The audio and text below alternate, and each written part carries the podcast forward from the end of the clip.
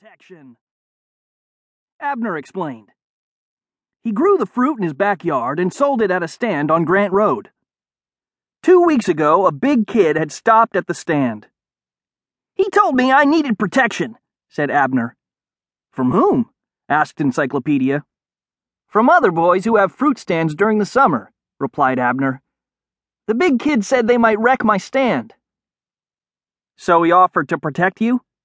Yes, said Abner.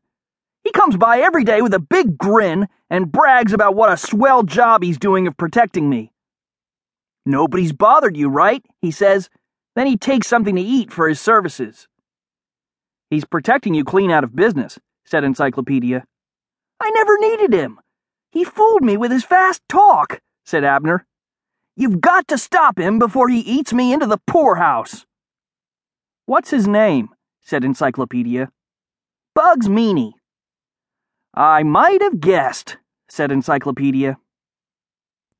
Bugs Meany was the leader of a gang of wild older boys. They called themselves the Tigers.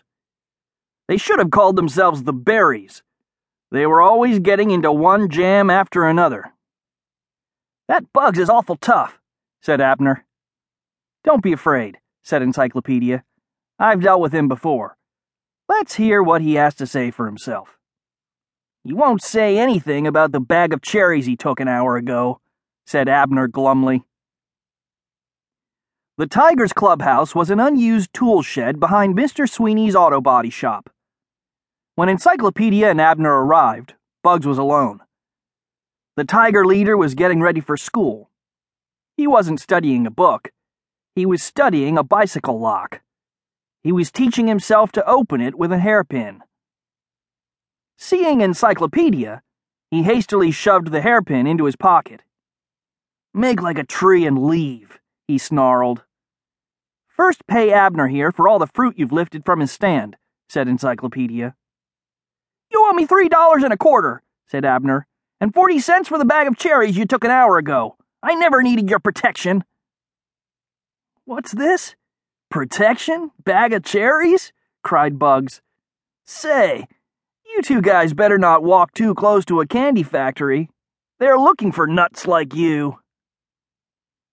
Encyclopedia picked up a paper bag from the floor beside Bugs. Inside were three cherries. Where did you get these cherries? demanded the boy detective. Bugs worked hard at appearing calm. Why, I bought a pound of them at the supermarket this morning. You mean you helped yourself to a pound for my fruit stand an hour ago, said Abner.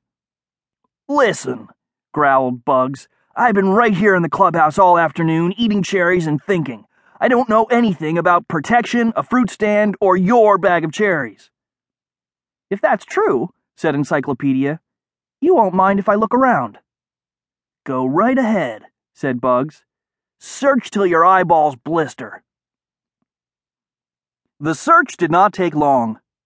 The clubhouse was tiny.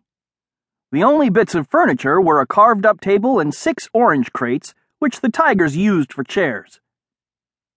Encyclopedia got down on his hands and knees.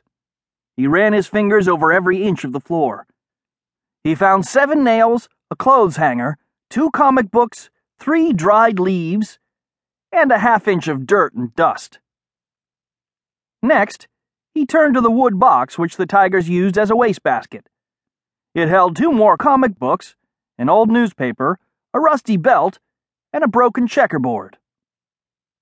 When Encyclopedia was finished with the wastebasket, he went outside. Again, he got down on all fours.